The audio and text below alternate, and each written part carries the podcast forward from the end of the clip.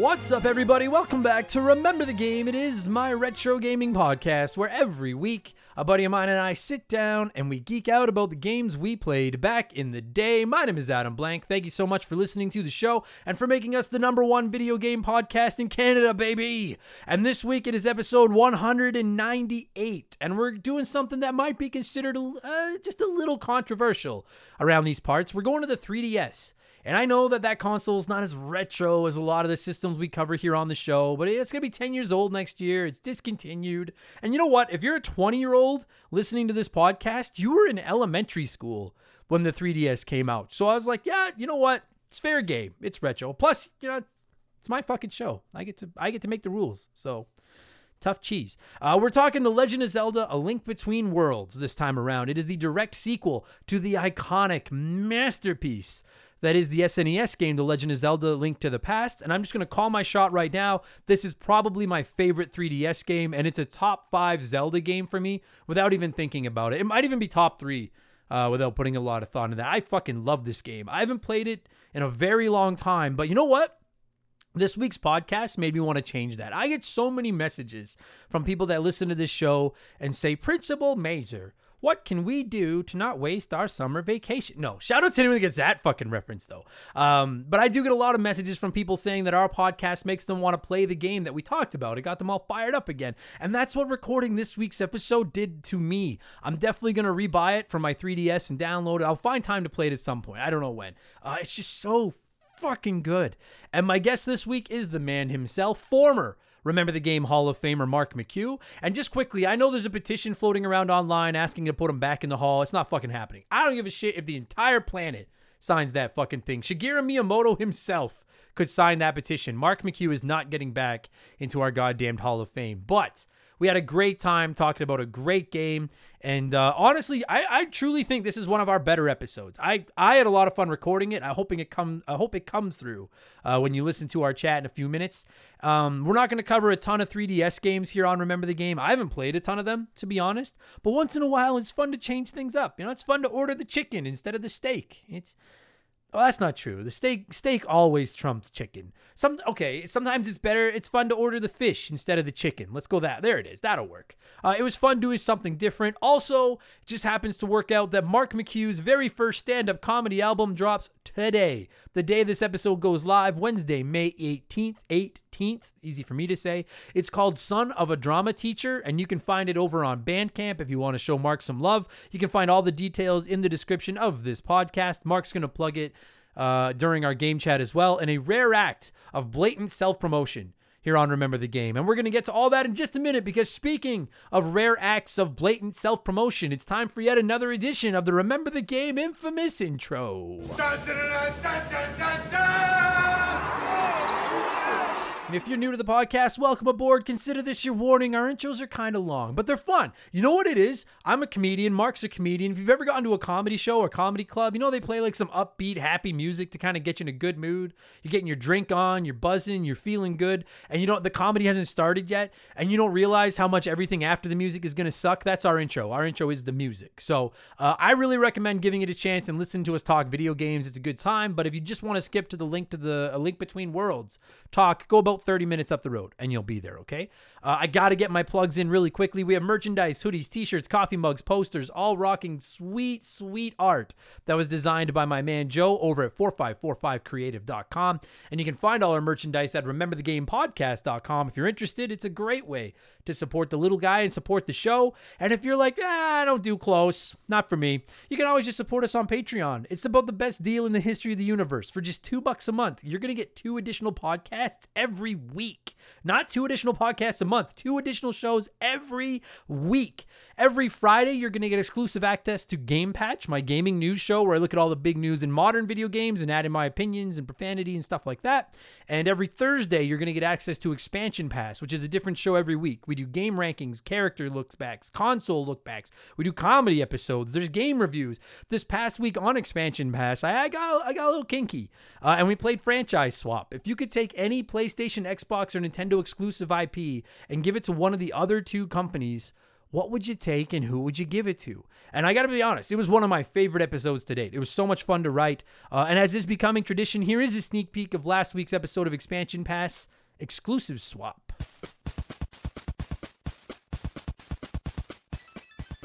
One of the reasons I didn't move Ratchet and Clank over to Nintendo, by personally speaking, is because Ratchet and Clank is still alive and well. Like we just got Ratchet and Clank Rift Apart, which by the way made a great use of the SSD in the PlayStation 5, and I the Nintendo Switch couldn't do that. So I'm like Ratchet and Clank looks fine on the PS5. It seems to fit in there. I'm gonna leave it there where it is. Jak and Daxter is dead in the water. And it's really sad because I love the first Jak and Daxter so much. I like Jak 2 and 3. I want more from that series, and nothing has happened with it since Jak 3 on the PS2, with the exception of I think there was a Daxter game on the PSP or the PS Vita, one or the other. And then there was Jak X, which was a racing game that I never played. But I just wanted more Jak and Daxter. I just wanted more of the original game. And it's just been dead forever. And the main reason it's been dead is because Naughty Dog made it. Naughty Dog's got bigger fish to fry now with Uncharted and Last of Us, which I get. But then give it to somebody else and give us a new goddamn Jak and Daxter game. So I would give Jak and Daxter to Nintendo.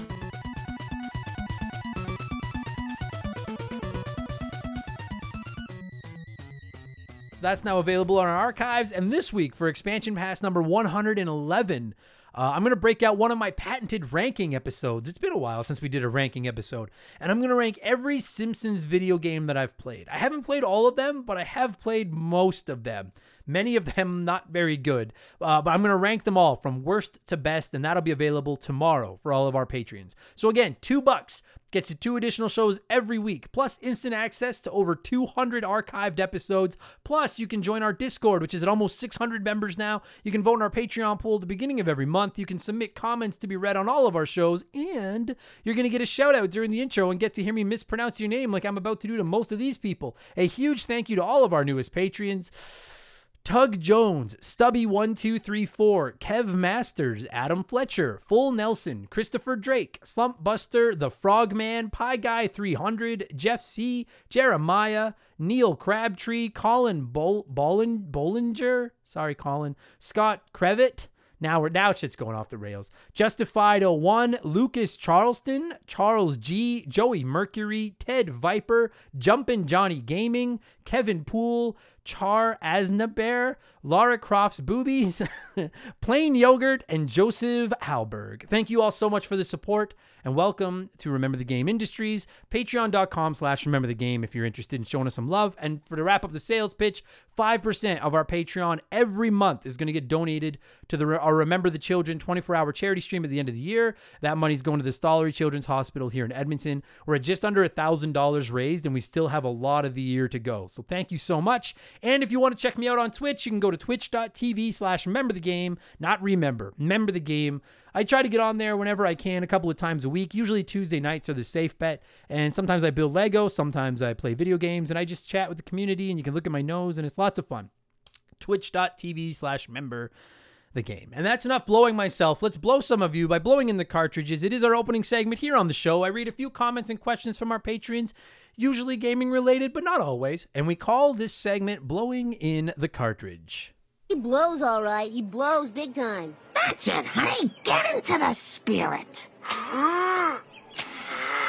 Let's blow. Our first blower this week is Neil Crabtree, who wrote in and said, "Hey Adam, first time poster." Such uh, so many of you are putting that in your posts now that I can't tell who's actually first time and who's just using it to try to get read.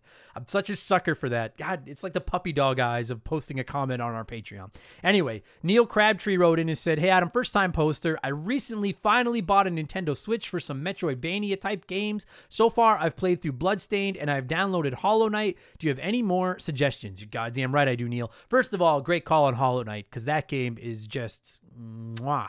Uh, my game of the year from a few years ago. A couple of my other suggestions: the Guacamelee games, both one and two, are excellent Metroidvania games, as are the Ori games. Now, I will say if you have an Xbox, they're available on Game Pass. But if you're only playing on the Switch, check out the Ori games. They're both stunning awesome Metroidvanias. Uh, Axiom Verge is a pretty good Metroidvania, very retro looking Metroidvania game.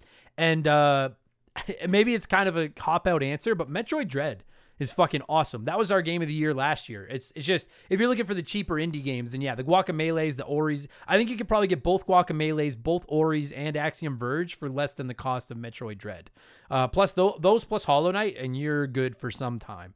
Uh, enjoy your Switch. Let me know what you end up going with. Thanks for writing in, Neil. Joe the Sandman wrote in and said, Hey, Mr. Blank, have you read the Teenage Mutant Ninja Turtle comics of The Last Ronin? I started reading them last week and I've been enjoying them a lot. What opinion do you have of them? Do you have a favorite Ninja Turtles comic you could recommend? So, uh, in case you don't know, if you're newer to the show, I don't know much about comics, but I am a Ninja Turtles super fan. Uh, I have led, have led, I have read The Last Ronin. They are fucking excellent. If anyone doesn't know what they are, I won't spend too much time on them, but they're a five issue uh is it called like a mini series spin-off series? I'm not sure what the term is uh that just wrapped up this month or last just recently i can't remember if it was this month or last month uh where it's set uh, in like the distant future and i won't spoil anything but three of the ninja turtles are dead and the fourth one is out to avenge them and the the avenge them. And the comic books kind of flip between the past and showing you how all the turtles died and the future and the current ninja turtle that's still alive. Uh they're great. I really enjoyed them i yeah, I fucking bought all five issues day one, the day they came out. Enjoyed the fuck out of them. Do I have a favorite Ninja Turtles comic I could recommend? The last Ronin series is really good. And if you've not read them yet, the IDW comics, I'm in the middle of reading them right now. They're excellent. Uh, you can get the hardcover anthologies, and each one comes with like 20 comics in it. Uh, for I think about 70 bucks Canadian. I've got the first four anthologies. I think there's about a dozen now.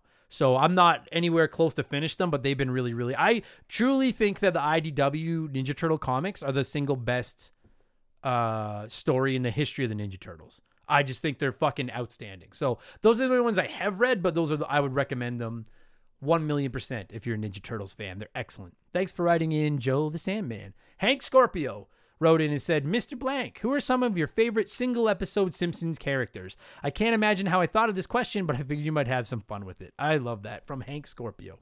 Uh, so this might be a bit of a cop out because he actually appeared in two episodes, not one. But my favorite kind of spin-off or uh, spin-off isn't I guess yeah, single appearance character uh, is Herb Powell uh, voiced by Danny DeVito, Homer's half brother. He actually technically has been in two episodes, so maybe that again, maybe I'm cheating by saying that. But Herb is by far my favorite. I fucking love Herb. Both those episodes are just outstanding.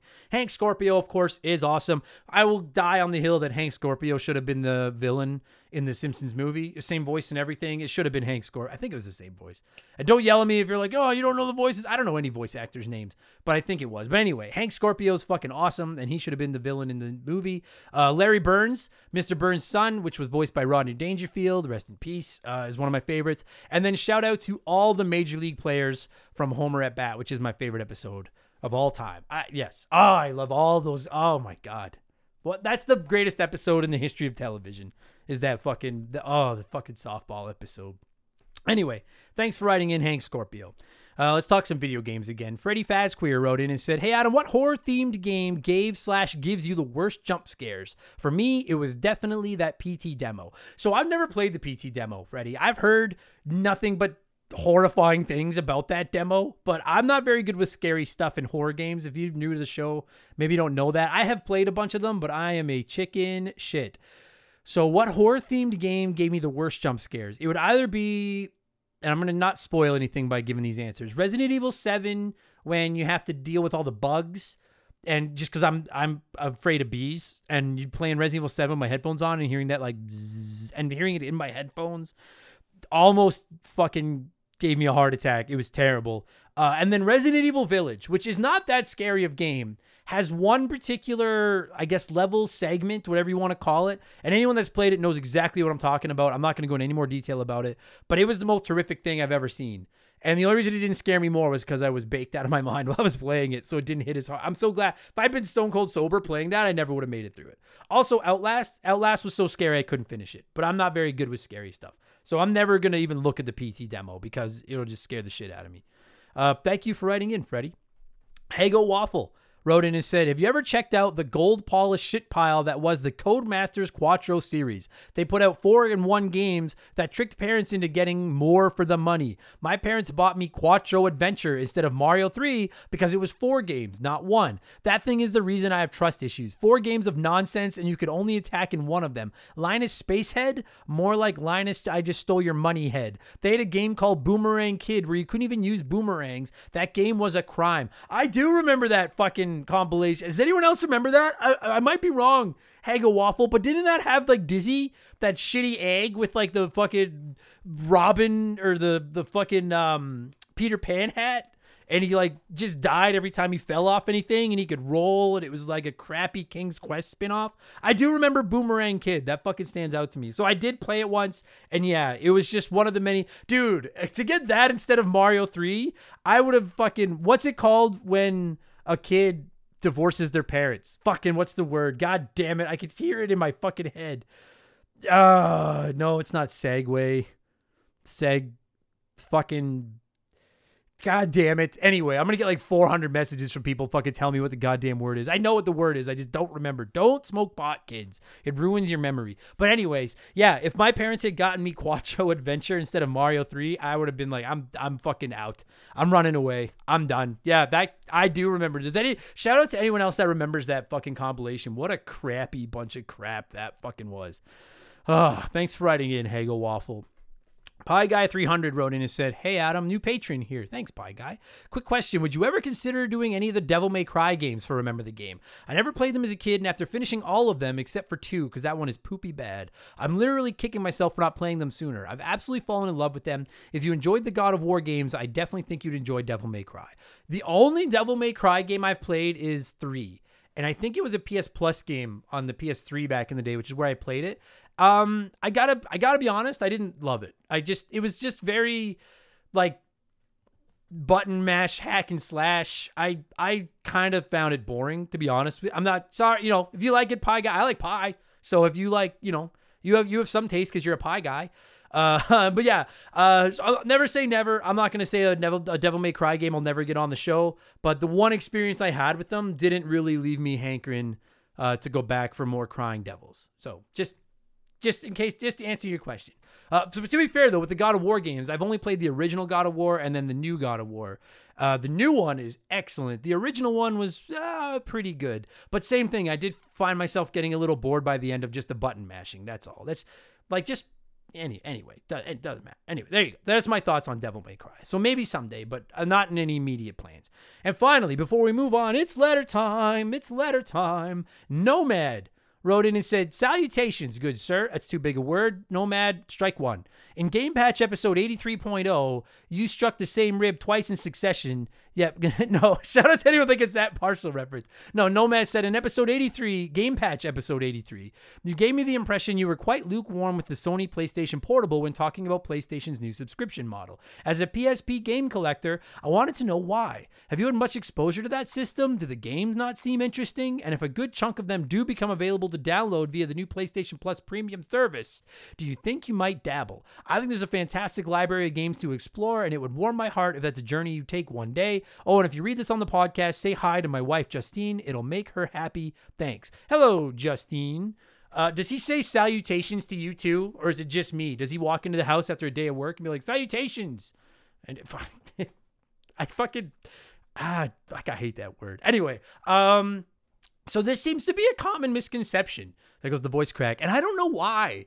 But like I, maybe when I did Game Patch 83.0, I made it sound because like I've I've been called out several times since, and I must be from that episode from people being like, "Dude, like, are you anti PSP?" I'm not anti PSP at all.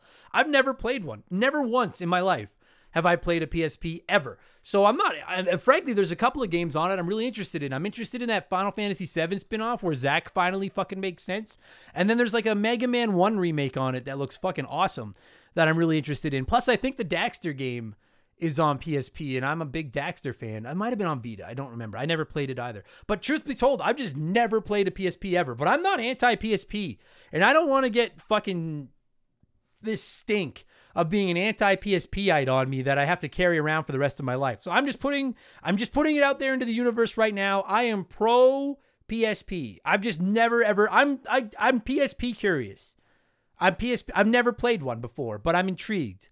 You know, I'm a little bit flattered and I'm intrigued, and I definitely want to try it. So yes, if PSP games come to the new PS Plus services, without question, I'll definitely try a couple of them because I'm very interested. I thought everybody just bought PSPs to hack them and put NES games on them. I thought that's everyone I knew that had one. That was what they did with it. I just never got around to buying one ever, but I'm interested. So to answer your question, I will definitely dabble in the PSP pool should they end up on PS Plus. So PS Plus Premium PSP pool. that fuck me. Anyway, there you go. Uh, so thank you so much to everybody that wrote in. Thank you for all the submissions. And Victor, if you're hearing this, get your ass back to work. Let's get into our smash hit segment. Let's change things up. The official game show of Remember the Game Industries. Play one, remake one, erase one.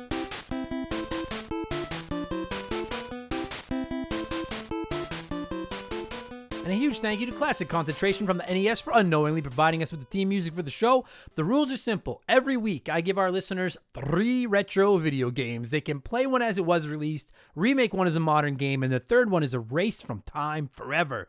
And as always, there are no wrong answers, but there is a right one, and we'll get there in just a minute. And I figured since we're talking a sequel this week, arguably one of the greatest sequels of all time with The Link Between Worlds, uh, I would throw three more sequels into Contestants Row. We've got Silent Hill 2. Half Life 2, and Final Fantasy X 2. And some people gave me shit for doing Final Fantasy X 2 dirty by putting it up against Silent Hill and Half Life. I have three things to say in response to that. Number one, it's very hard finding three games on the same approximate level that all fit into a specific criteria. Number two, I thought of it afterwards and I should have gone with Metal Gear Solid 2 instead of Final Fantasy X 2. And number three, I, excuse me, I'm choking on my own rage here. I haven't played Final Fantasy X 2, so I'm not going to dunk on it. oh my god, I'm dying. Hang on. I usually would a good podcast would edit this out. You just guys get to listen to me drink a sip of water here. I think choking on your own saliva is your body's way of being like, you're not as fucking smart as you think you are. So it's hard to find three games that fit a specific criteria that are on the same level. I should have gone with Metal Gear Solid 2. And my third point is I haven't played this game, so I'm not dunking on Final Fantasy X 2. But if it's as good as you fucking fans say it is, then it should be fine. So unfortunately, it wasn't. A whopping 59%. By far the biggest win we've ever had in Play One, Remake One, Erase One. 59% of you said you'd play Half Life 2, remake Silent Hill 2, and erase Final Fantasy X 2. And in second place, with another 15%, was play Silent Hill, remake Half Life, and again, erase Final Fantasy X 2. And I very rarely erase games that I haven't played, but I would also erase Final Fantasy X 2. Now, to be fair, had I put Metal Gear Solid 2 in its place, I would have erased that game so fast it would make your fucking head spin. I hate that fucking game. So it's not Final Fantasy X 2's fault. I don't know if there's another game I could have thrown in there that would match up against Half Life and Silent Hill. But let's see what a few of you had to say, and then I'll tell you what the right answer was. Ted Viper wrote in and said, play um, Final Fantasy X 2. There you go. See, Ted Viper's in. He's in. Play Final Fantasy X 2 to see what all the hype is since I've been a Nintendo and Xbox player my whole life. Remake Half Life 2 since that shit was dope and it could have been incredible on next gen systems. And erase Silent Hill because fuck scary games. I have a family. I mean, I I agree with fuck scary games because I'm not good with them either. But I I don't know what the family has to do. it's not gonna kill you. I I have a family. Ah, fuck. Uh, Justified 01 wrote in and said, remake Silent Hill 2, play Half Life 2, take a dump on Final Fantasy X 2, and burn it. Why would anybody make a game with a bunch of female pop stars as the central focus? This game is offensive to all Final Fantasy fans, fans and is when the series jumped the shark. Now, I'm going to say for the record, I love female pop stars. Like, I like pop music a lot. So I have no beef with Final Fantasy X 2 focusing on female pop stars. That's fucking totally cool with me. Um, but to hear that Final Fantasy X 2 is when the series jumped the shark, I there's I mean people you know 11 is kind of okay. People don't as according to reception i've not played it uh 12 seems very divisive most people don't like the 13 games 14 blew up at the end and then 15 i thought fucking sucked so uh, maybe maybe 10 2 was when the jump of the shark happened i don't know uh yoshido wrote in and said, Yeah, I can speak on this. I would play Half Life 2 because having never played it, I've always been curious about the hype behind it. Now, I'm a huge Final Fantasy fan, and I know, I know the hate on Final Fantasy X 2 is insane. I've also hated against it, but I will say the combat system and job changing was really dope. So, a remake of it would be amazing if they clean up some stuff. Yuna being a Britney Spears pop star thing was weird, but okay. And then I would erase Silent Hill 2 simply because I'm a pansy, scaredy, courage, the cowardly dog. Also, I saw the movie and I'm good on that whole game series. Whoa! Don't write. I've only played Silent Hill 1 and I wouldn't write them off. Don't write them off. If you're scared, that's fine, but don't write them off because of the movie. Silent Hill games, at least Silent Hill 1 is pretty good. It's the only one I know. Uh, Cesar Bustos wrote in and said, "Play Half Life 2, remake Silent Hill, and erase Final Fantasy X 2." You know what I like about this comment? No, no window dressing, not even any work, no explanations. It is one, two, three, four, five, six, seven, eight, nine, ten, 11. It's like 11 words and then a couple of letters. Fucking well done. Well fucking I I I'm I get it. I'm on board with that. I respect that. Uh, Dora Lingus said, I play Half Life 2 as I've never played it. I'd remake Silent Hill 2. Advanced graphics would make this game absolutely terrifying. Sign me up. And erase Final Fantasy X 2. To me, a dumpster fire of a spin off that the world will not miss. I don't necessarily agree with or I don't disagree with any of your logic, even if it's not the order I would go in. I think the sound, I have no way to roast you. That's sound logic all the way around. And last minute hero, I was looking for somebody that wrote in and said they wanted to erase Half Life 2 because it didn't seem to be very many of them. And Last Minute Hero came in at the last minute to be a hero. Said, Play Final Fantasy X 2. The game has already received the HD remaster released on the PS3, not needing much more of an update and totally playable as it is. Although it's not as good as Final Fantasy X, it's still great. Remake Silent Hill 2 as one of the greatest survival horror games ever released. It would be amazing to, re- to see it receive the Resident Evil treatment with modern graphics and quality of life improvements. Can you imagine, imagine how amazing Pyramid Head would be in an updated version? and then erase Half Life 2, one of the most, if not the most, overrated first person shooters to be released and only stands the test of time because of nostalgia keeping it alive. There are plenty of other great first person shooter games released at the same time, like Halo 2, Chronicles of Riddick, Far Cry, Doom 3, and they are often overshadowed because everyone lost their minds over the gravity gun and physics engine. After the first 30 minutes or hour of a game, it becomes the same as Half Life 1 and is nothing spectacular. Also, obligatory Gabe Newell doesn't know how to count to three. I appreciate the hotness of the take that Half Life 2 is so overrated and you would erase it. I only ever played it once back in the day on the Xbox. I fucking loved Half Life 2.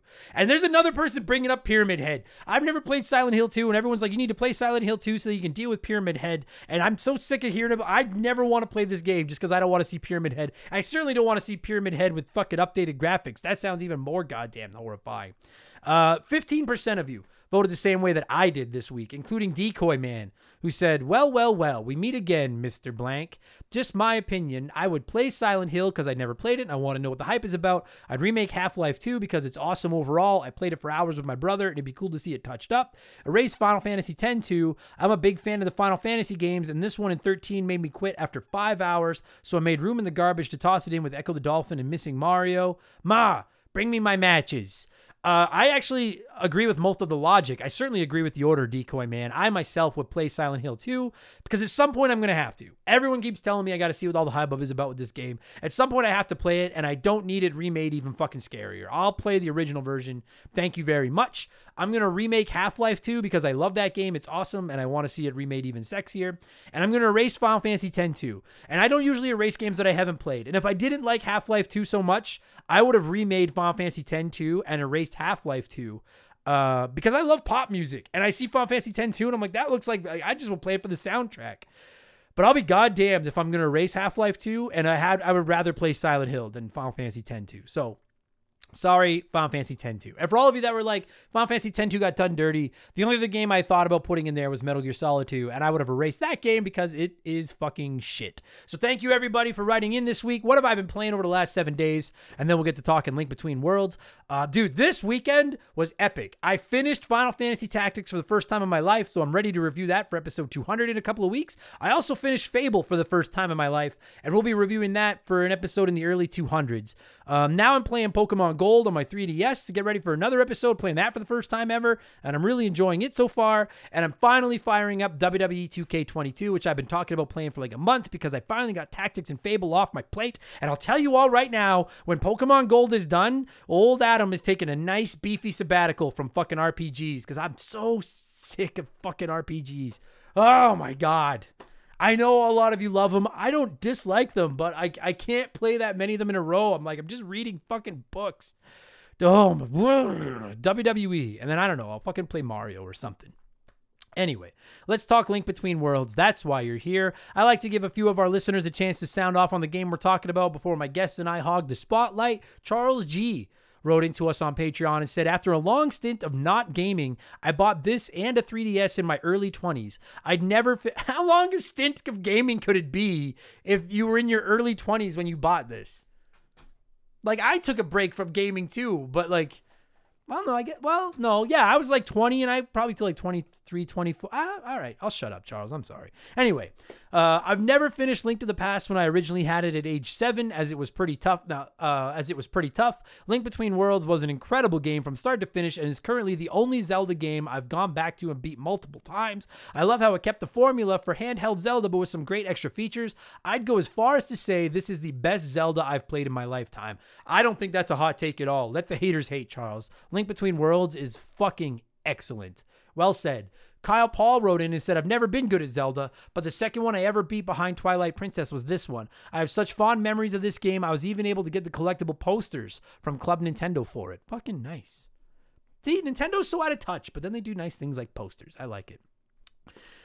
Oh, Kevin, I don't know how to fuck to say your last name. Kevin Ari- Arima? I hope I said that right, Kevin. Kevin Arima, Arima said, I wish they would port this one to the Switch somehow. I remember you saying it in an episode you had trouble with the 3D environments because you grew up with 2D and were so used to it. I mostly grew up playing Ocarina of Time, so I have the opposite problem where I'm great with 3D games and I have a tough time navigating 2D maps in combat. I don't know if it was the art style or the more modern controls, but it finally clicked for me with Link's Awakening Remake, so now I feel ready to tackle more 2D Zelda and wish they would bring more them over. So I, dude, so yeah, like I have talked about how Mario, Zelda, Metroid, insert your favorite franchise here. I almost always prefer the 2D iterations over the 3D iterations. Um, but yeah, this one will click for you, I think. You really, if you liked Link's Awakening remake, you'll like Link Between Worlds. Uh, I agree. And we talk about that on the podcast near the end. Fuck, I wish they would port this game to Switch. I don't know if it'll ever happen, but oh my God, I wish. Oh, come on, Nintendo, you fucking assholes. Uh, Christopher Wynn wrote in and said, This was the only Zelda game that I've actually completed. Something about the art style, music, and the mechanics made me want to finish everything. So far, no other Zelda game has, mad- has made me feel compelled to finish it. I always hit a snag. That's fair. I, I would, if you like this one, I would recommend playing Link to the Past just because it is the prequel to this one. And if you liked this one, it's the same map, but it doesn't play the same. Uh, it's got some differences for sure, but it's the same map, anyways. Uh, and Scott Kilbride wrote in and said, I missed the chance to comment. To comment. I missed the chance to comment on the discussion for games that made you fall in love with gaming, which was an episode of Expansion Pass we did for our Patreons a few months back.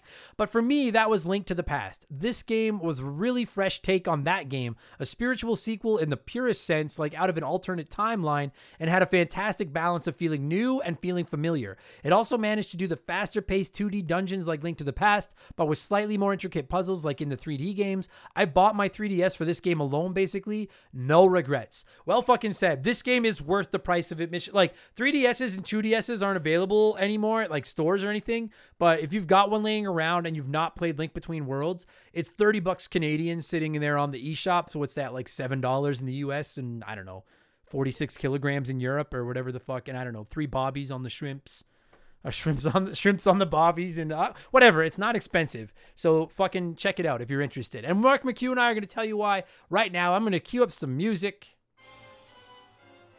And when it stops, the former Hall of Famer himself, along with myself, are going to talk about The Legend of Zelda A Link Between Worlds, which originally released in North America on the 3DS on November 22nd, 2013. Enjoy the podcast, everybody. Let's go.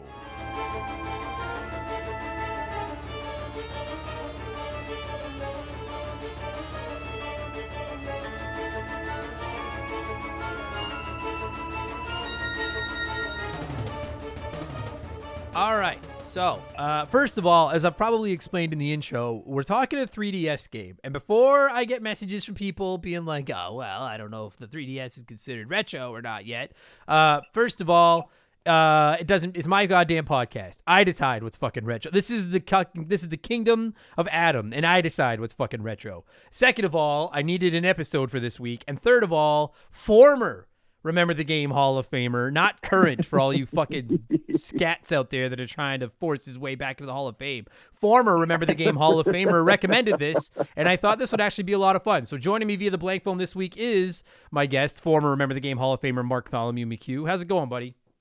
Uh, it's going great. Great. Wow. That's good. That's fucking positive, Mark. It's like it's like 10 a.m. on a Saturday morning. Most comedians Yeah, aren't even out of bed yet. We, we get to talk about a Zelda game, so I'm excited. Dude, and you know what's funny is your brother's gonna give me shit for this because he's like, Mark, Mark takes all the Zelda games. But the thing is, is like we were literally doing a show together Thursday night here at Edmonton, and Mark was like, "Yo, we should do an episode about Link to the uh, Link Between Worlds." And I was like, "That's a really good idea. I really like that game." And I was like, and afterwards, I was like, "Oh fuck, Bradley's gonna give me shit for this because once again, Mark has stolen a Zelda game away from his brother. Once again, Yeah, he can do Minish Cap. yeah, he, it. oh he's he's he's fucking like got it tattooed on his body that he gets to cover Minish Cap. I can't take that away from him. Um, and I will say I've not played Minish Cap yet, but I'm willing to put I'm willing to put my flag in the sand right now and dig in my heels and take a stance that it's not better than Link Between Worlds. Having never played no, it, Link Between Worlds is the best handheld Zelda. I think not only okay, so just quickly before we get into this, I want to make sure everybody knows. I know that this isn't as old of a game as some of the other games that we cover, and when It's it's, on a a system that's not being made anymore, though. That's retro. oh, absolutely, yeah, the system's discontinued, that makes it retro. Absolutely, I have no beef with that. I just want to warn people like normally on this show, I don't worry too much about spoilers because a lot of the games are 20 or 30 years old and I'm like you fucking had your chance. Um this one I think is 9 years old. So there and and I know that like with a lot of Zelda games, let's call a spade. I know you're a bigger Zelda fan than me, but let's call a spade a spade. A lot of the time the story in a Zelda game is like a a B minus at best. Like this yeah, it's it's usually just like a vehicle to get you to go do the next thing. Yeah, agreed. And frankly, I think the story in this one, for a lot of it, is the same. But there is a couple of big twists right at the end. A couple of like, oh wow, like that's that's a legitimate story at the end. Uh, we won't spoil those until near the end of the episode, and we will warn you that we're gonna spend about two minutes talking about them. So if you've not played this yet, I think you're safe for about ninety percent. I just wanted to get that out of the way. Mark and I talked about this beforehand. Um, all right, so now with all that out of the way, let's fucking talk Link Between Worlds. I'm just gonna I, I'm gonna turn it over to you because you're a bigger Zelda fan than me, and I want to know what you think of overall of this. But I just want to say for the record, like I've never hidden the fact that I'm a Link to the Past homer. That is my favorite Zelda game of all time. I think that Zelda games play better in 2D than they do like in 3D. And I know this is technically a 3DS game, but you know what I mean. That top down, you know that like I prefer games like this. Oracle of Seasons, Oracle of Ages, the original Legend of Zelda, uh, Link's Awakening. Like I prefer those over stuff like Ocarina of Time and Breath of the Wild and Wind Waker and stuff just as a whole. And being a Link to the Past fanboy, I think this game gets bonus points in my book for being basically a direct sequel, Link to the Past, and taking me back to that world that I love so so much. I think this is I think this is a top top five Zelda without even blinking. It might make my top three, but I'm It's curious what you for think. me, it's the best handheld one. Like, and yeah, I know people are going to be like, "Well, what about Link's Awakening?" And I'm just like, you know what? Fuck Link's Awakening. You know, Link Between Worlds. That's the best handheld Zelda game. Yeah. And I was so skeptical when I first saw ads for this because I was just like, how are they going to make that different from Link to the Past? And then you play it, and it's like, oh, this is both like this is both like old and new at the same time. Like it's familiar, but it's fresh somehow. And I have like still to this day, I'm like, I don't know how they did that. I have no fucking idea how they did that. Agreed. And I I will also agree with you. I do think it's the best handheld Zelda. Now that said, like Link's Awakening is really good. But Link's Awakening can't fucking carry this bag or this game's lunch, in my opinion. And I, it's really tough for me because I'm like, I'm playing this game. I, dude, I remember the same thing when this game was announced. I I'm not gonna lie to you, bro. Like I lost my shit because I was like, again, Link to the Past has always been my favorite Zelda game. And I'm like, you're making a fucking sequel? Like, Zelda games don't get sequels. Like, I know before I get hate messages, I know a couple of them do, and they're all in the same fucking world. But you know what I mean. Like, they don't do this that often. And when they do make a sequel, they don't take you right back to the same exact fucking land you, you played the first time. But they're like, it's just a little bit different, and we made it all bright and shiny. Do you know what I'm saying? Like, that doesn't, like, I was, Yeah, I, like, I lost my usually, like, mind. You never see the same like Hyrule in two games. Yeah, exactly. Like, dude, what I wouldn't fucking give for like a Super Mario World version of this. Like, do you know what I mean? Like to take one of my favorite games ever and be like, we're taking that same exact map. It's gonna feel like an old friend, but we made it nice and pretty and new and fancy, and there's a new story and new dungeons and everything. And I, Oh when I saw God, it, how would they even do that with Super Mario World? Oh, I That'd be interesting. I know. I I like just same over map or whatever. I don't know, but like that's what this felt like to me. And then like I don't know and everyone that is listening to this at this point in the history of our podcast probably knows I don't do history lessons on the show. I don't read into the development notes. There's tons of podcasts out there that already do that. That's not our wheelhouse. So I don't know if this is true. I have to imagine at some point this was like a link to the past remaster or a remake or something and then they decided to uh, change it up. Like right? I It actually like it started like at first they were like they were like focusing on the like well what if we had like Link merging into the walls and they like drew up some prototypes for that.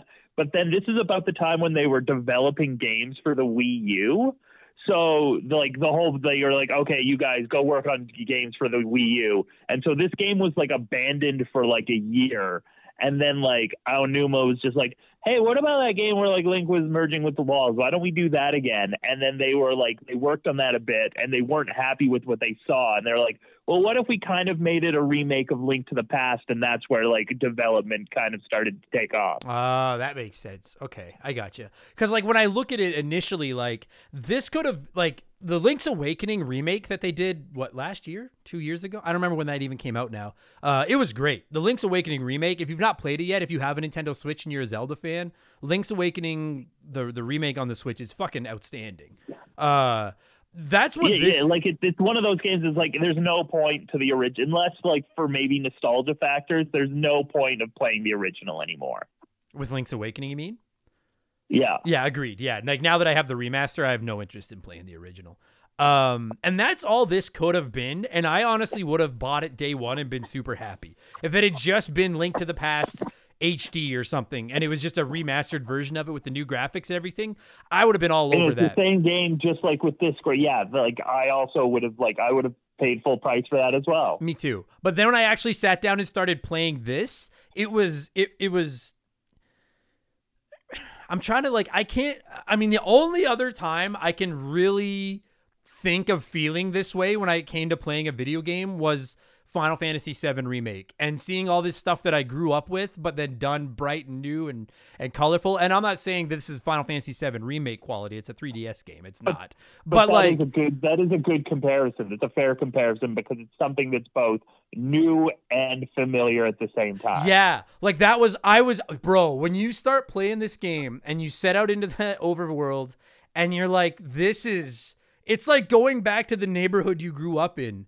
And it's like the roads are the same and like the the, the tree that was there is still there, but like everything But, like, else is like, just a oh, little bit different. Orange Julius there now, and that wasn't there when I grew up. Or Yeah. like this is slightly different. It's like more or less the same, but like there's a few subtle differences that make you go like, oh, well, that's interesting. You put that over there this time. Okay, cool. Yeah, and as we get into like reviewing this, I should just point out if you never played Link to the Past or you don't have any nostalgia for it, you can still absolutely play this. Like this is a standalone Zelda game. You don't need to know what happened in Link to the Past. None of that. Everyone knows what happened in Link to the Past because it's the same that happened Well, in and every it fucking tells you right off the bat what happens to Link in Link to the Past, Right. Because like you go into the castle and there are all those murals that tell you the story of Link to the Past, And- and, it's like, oh yeah, like fucking Ganon stole the Triforce, went into the Dark World.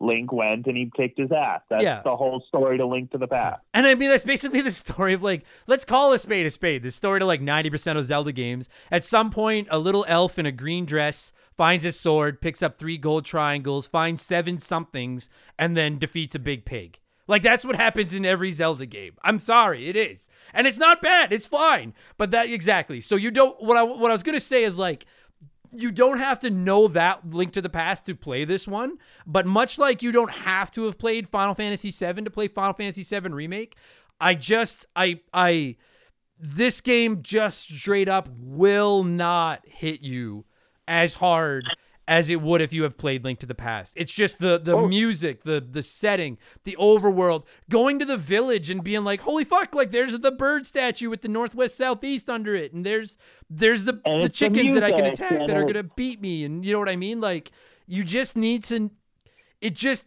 you'll you'll literally enjoy this game twice as much if you play the first one. Um And then just on a side note there, I actually did play Final Fantasy VII like a year before the remake came out, and I was like, oh, this is fine, but I didn't really have any nostalgia for it.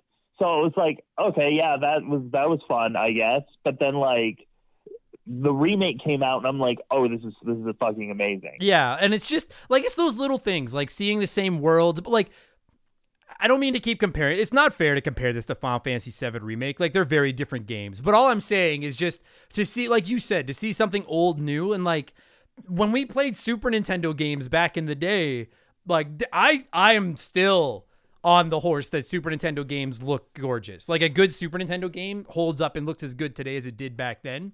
But to play Link to the or pardon me, Link Between Worlds now, you're like this is kind of what I imagined it looked like back then. Like it's cuz it's that same world but bigger and brighter and colorful and there's a little bit more depth cuz you have like items where you can use to like you know make the sand piles come up that you can run across and and little things like that. So i don't mean to just keep harping on link to the past to this game but again it's a direct sequel in that same world and i'm just so happy that they did this because when i i bought this game day one when it came out and played it we're gonna get into actually playing it fucking 12 minutes after we started talking but like it it just it took me right it was just it hit me in Oh my god, man. It it like it fucking it found my G spot. Like it just hit me so perfectly and I was like this is everything I wanted this fucking game to be. And quite frankly, some of the changes they make to the Zelda formula in this game I like. Some of them I could live without, but I think they get away with experimenting with the formula because they put you in such an, a familiar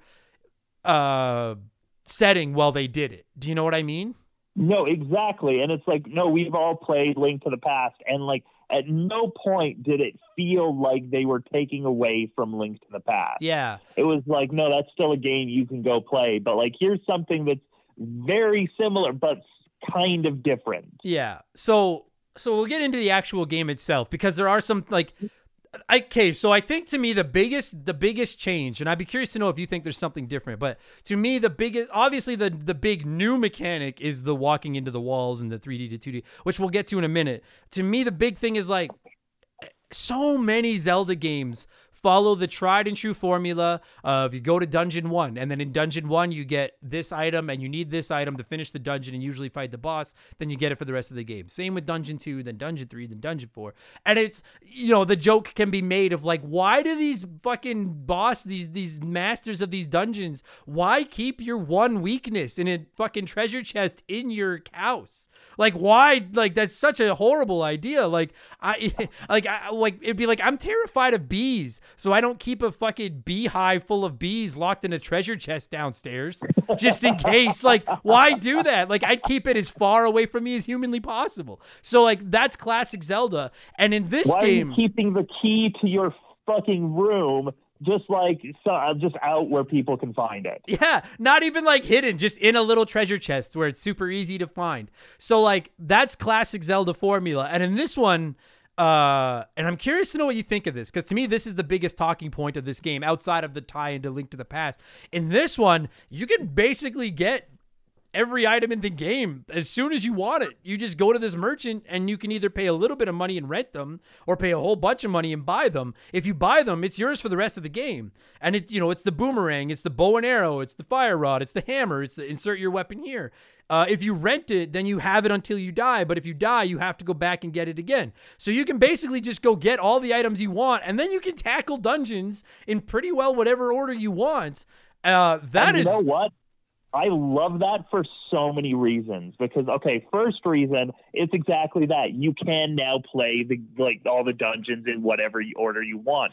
The other thing that that does is it gives rupees meaning. Fucking finally, like most Zelda games, you get to the end of the game and like you have so many ru- and you're like I don't know what I'm spending these on. What are these for? And in this game, like no, you every rupee is like oh, I need that. See- I need that because I want to buy this so that I don't have to fucking rent it again if I die. And the other thing it does is like there are still treasure chests. Like you still do get treasures in the dungeons, but now it's something that's like, ooh, this is a little bit extra, or this is like like in one of the dungeons, it's like, ooh, you get like more magic, or Yeah. you get the Hylian shield, or you get or that you can use to power up the Master Sword, or you get like a tunic that like now you take half half health. It's not like oh, there's only one instance in this game where you need the dungeon item that or the item found in the dungeon to beat the dungeon. Yeah. Now, see, I'll agree with a lot of what you said. I am to slightly disagree. Like, when I started playing it, I agree with you. I was like, the idea of rupees is big because it's like, I can, I don't remember what the prices are. I'm just pulling numbers out of my ass, but it's like, I can rent the boomerang for 50 rupees. I can buy it for 600 rupees. And it's like, well, 50 is way less than 600. Even I know that. So I was like, well, like, they'll do the 50. But then when you die, you're like, God damn it. Now I have to hike back to the store and go see that guy and get the fucking boomerang again. Whereas if I just save up the 600, now it's mine. And I agree with you off the top. I was like, oh, wow, that really does put a ton of emphasis on rupees. But I played this game to basically 100% completion. And I like found all of those little squid things that you use to upgrade items, which we can talk about later. And like I explored every nook and cranny of this game because I love that world because of my affection for uh, Link to the Past. So I, I was exploring and exploring and exploring. And I found that I had so many rupees that it was like buying shit wasn't even a problem. Like, and I don't know where your happy medium is there because if you make it too hard to come up with enough rupees to buy stuff, you're going to piss people off. If you make it too easy, then you get fucking assholes like me on here being like, oh, it was a little bit too easy. I don't know where the fine line is, but I did find about halfway through the game, I basically owned everything because I'd been exploring so much that I had enough money to just buy everything. And once you buy everything, then rupees become completely meaningless. Well, but then that's the other thing. It like gives you a reason to explore the world, which I think is like that's the mark of a great Zelda game. Agreed. I'll agree with that. And I will say, looking for rupees in this game is a lot more fun than like in Link to the Past, where you basically just cut the fastest growing grass of all time over and over and over again. In this one, you can do the whole pasting to the wall, and there's rupees on the wall, and there's tons of hidden caves full of rupees and stuff like that. Like they are, it is it, it like. Uh, by and large, I do like it. I just found that I was like, I have so many, and I and I suppose you could argue part of it is like, well, that's on you. Maybe not. Don't buy everything. Like if you want it to be a little bit tougher, don't buy everything. And it's like point point conceded. Um, but for the most part, I do like this system. I think everyone that listens to this podcast knows I'm a Mega Man super like I adore the original like the old school Mega Man games. And one of my favorite things about the Mega Man games is the fact that you can tackle them in whatever order you want. And it was so cool seeing that brought to a Zelda game, especially because at this point, like, I can't speak to every Zelda game because I haven't played all the Zelda games, but a vast majority of the old Zelda games you have to do in a particular order. Or at least well, it does its best to came force out it. like this came. This game was in development after Skyward Sword came out, and like after Sky- Skyward Sword came out, pretty much every Zelda fan was like, "Why are we still playing like?" basically like okay go here go here go here go here Yeah. why has the zelda formula been so like b- devolved into just very much like okay we're going to go on a straight path linear line when the original game was all about exploration Yeah. so they were like okay well then why don't we make a game that's kind of like this and then of course after this then they came out with breath of the wild which was like exact kind of exactly what we were asking for And it's funny but you say that because like I have a very deep affinity for the very original Legend of Zelda game. And I only played it for the first time a few years ago and I loved it because of the fact that you could you I mean you go into like the 6th or 7th dungeon you're going to get fucked up, but you can pretty well go wherever you want.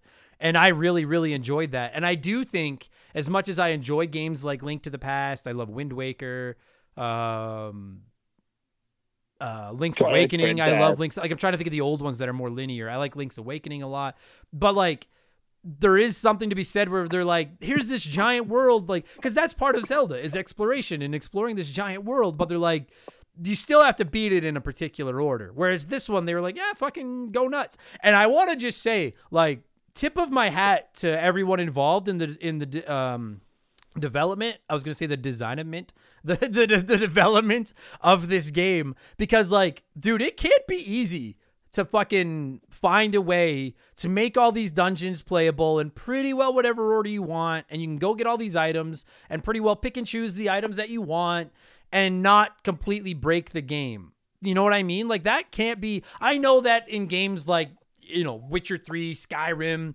Fallout. Like I'm picking these giant console, like fucking massive open world games. So like this is a 3DS game. They have very limited hardware to play with compared to like, you know what fucking Fallout 4 runs on.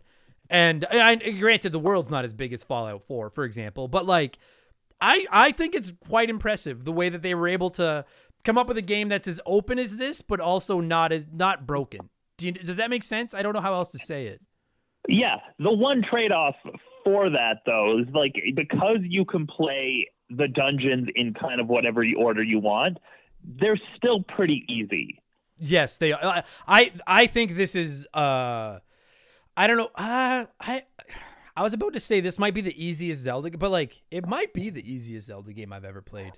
Now that I think It's about it, it might up be. there. Yeah. Yeah, like th- I think it's easier like- than Link to the Past for sure. Link to the Past, like that shit, like that's a hard game. Dude, there's some fucking. I just wanted to say for the record, like, again, this is not a Link to the Past podcast. We've done two of those. There's not a dungeon in this pal or in this uh in this game that irritates me as much as the ice dungeon in Link to the Past. Like, I don't think there's a bad design dungeon in this game. There's just also not a particularly difficult dungeon designed in this game.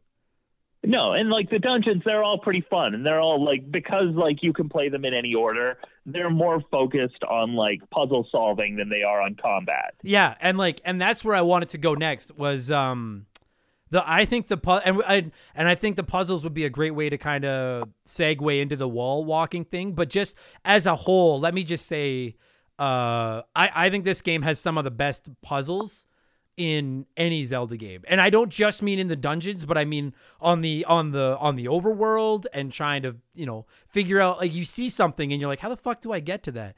Uh, and like just the way that various items interact with the world and the way you interact with the world and the way things are hidden in the world and the way you travel between the light world and the dark world or the high and low world or whatever you want to call them in this one. Um, I, I truly think this game has some of the High best rule and puzzles. low ever. rule. Yeah, high rule. Do you like that high rule and low rule? I, I think low rule is kind of dumb. I gotta say, I think it's kind of a it's dumb. a, it's a little bit cheesy, but like it's kind of a it's an interesting way to expand on the idea of like the dark world. Yeah, it is. It's like, and I have no beef with them going the the light world and dark world. I just like, and I get that it's you know it's a it's a it's a play on words, right? It's like, well, that's high, so we're low. High rule, low rule. Uh, and I think low rule is better than the dark world and Link to the Past.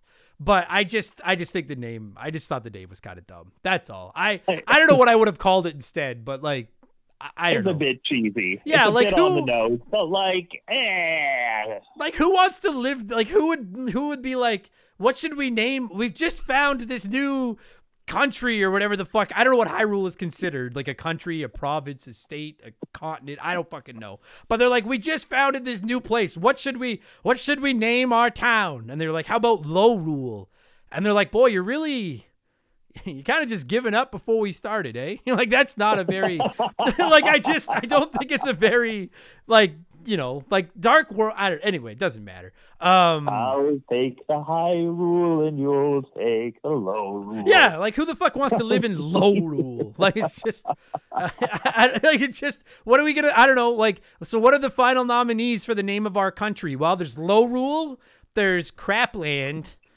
Or there's boner land. Yeah, boner. Yeah, bonerland. Yeah.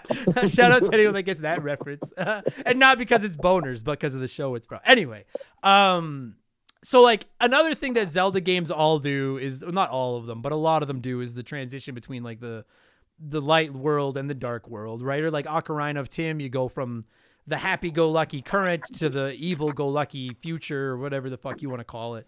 Um, what I really, really like about this game, and frankly, what I think this game does better than most of the Zelda games that I've played, is when you talk to people in Hyrule, like they're all so they're happy, they're high. I they might be high, like they're all happy and go lucky, and it's fun. And then you go to Lorule, idyllic for sure. yeah, and then you go to Lorule, and it's the same people, but they're just like pissy and mad that they Fucking like they're all like out of a Tom Waits song. They're just like, "Kid, I've been working so long. I'm fucking sick of all your shit." and and like again like and I don't know if it's a fair comparison. Like I know we've been comparing this to Link to the Past like crazy. You have to. It's a sequel, but like I know they didn't have the technology with Link to the Past that they did with uh, Link Between Worlds. But Link to the Past, it was really fun to go to the Dark World and then explore the same map and see what has changed. But I felt like it hit 10 times harder in this one because a lot of the same people were in the same places, but they were like mean, evil versions of themselves. Eh, Like in Link to the Past, there's some, but not nearly as many as there are in this one. Do you know what I'm saying? Like Yeah, I, I feel like there's like, like- 10 people in the dark world in Link to the Past. Like there's nobody there. Everyone's dead or something. Whereas in this one, like, like everyone's monsters or like turned into trees. Yeah, whereas like in this one, everyone's around. It's just you know, it they're they're just their lives have been ruined or something. Um, and I think that is a great thing because not only like you basically have two complete worlds to explore, and they feel like two similar worlds. But I think the going back to places and just seeing people I talk to in the first world and seeing how they're treated in this world or how they think about life in this world, uh, I, I think it's done as well as it's ever been done in a Zelda game. Frankly. Yeah, I think it's I I absolutely like, and I'm right there with you. I love the way that like instead of just making like you know just a world full of monsters and then a world full of people, they like kind of balanced it more in this game. Yeah, absolutely. And it like again, like I don't I don't 100% every game that I play. There are a lot of not it's it depends on how much I'm enjoying the game. Some games I get to the point where I'm like I just want to like like Breath of the Wild, I'm like I'm not 100%ing this. I just want to beat this and fucking get it over with. You, you're insane if you 100% Breath of the Wild. Yeah, exactly. Yeah, and I know there's some listening to this. Uh, Shaylee has done it, and uh, yeah, yeah, they're they're freaks. You're freaks. Um, and like, and like, like this is this game obviously is a fraction of the size of Breath of the Wild, but like I had so much fun. Like I hundred percented this game, and then I beat it again on the hero mode because the world is just so. There's no one of the problems with and it's not even just a Zelda game, but one of the problems with games like this, in my opinion, is that sometimes the world can be just a little bit um empty. Does that you know what I'm saying? And I don't feel like there's a lot of empty space in this game. Like they packed a lot into both of these worlds, and there's so much fun to explore. Plus, like you mentioned, until you own every item, there's almost a reason to explore because you're looking for rupees to save up enough to buy all the items. And, well, and one of the cool things is like there are parts of the map that are completely optional. You don't have to go there. Like there's one section of Lorule that the only re like the part with the like the cathedral, like the dark cathedral. The only reason to go there is to get the second piece of ore so you can level up the master sword. But you don't have to do that. Right. Yeah. And like another thing they do a great job of is the way that you can upgrade like every item in the game. Like you remember in I think it was in, in Link to the Past.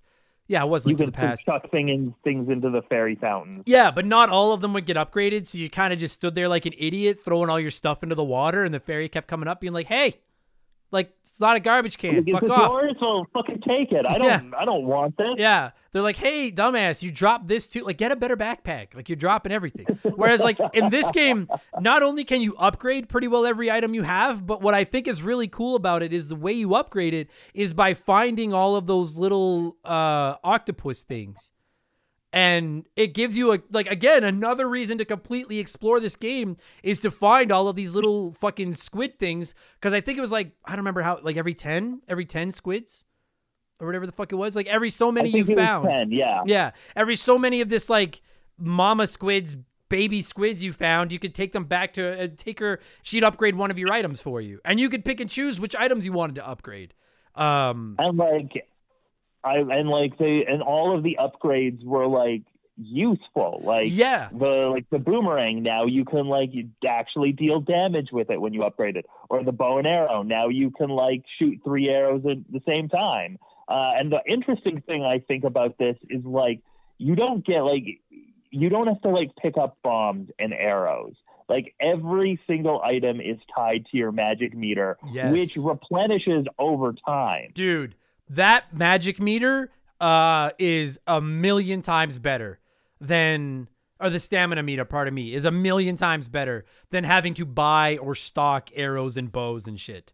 Oh my god, it's so much better. If you've never played it, yeah, you have this like pink it looks like your magic meter from Link to the Past. It's this pink meter and every item you have is just tied to it. And when it's empty, you can't use any of your items. And when it's full, it's like, yeah, it's like you're you can make you can manifest bombs or arrows or whatever the fuck you want. Such a oh between that and like you said, that's a great point that the powered up items actually it's not like, oh well now your boomerang goes further. Like it's like, yeah, now your bow and arrow shoots multiple arrows. Now your fire rod makes bigger fire. It makes such a difference. It is just such a oh, it's just it makes it worth it. It makes it worth seeking out all these little octopus things to uh, upgrade every item you've got because you want to see what they all do and then the fact that you don't have to worry about stocking individual inventories and stuff for them just like I don't think it's perfect but I think it was a really really clever system they came up with. I would love to know how much tinkering it took to figure to find the balance and figure out how to make all this work.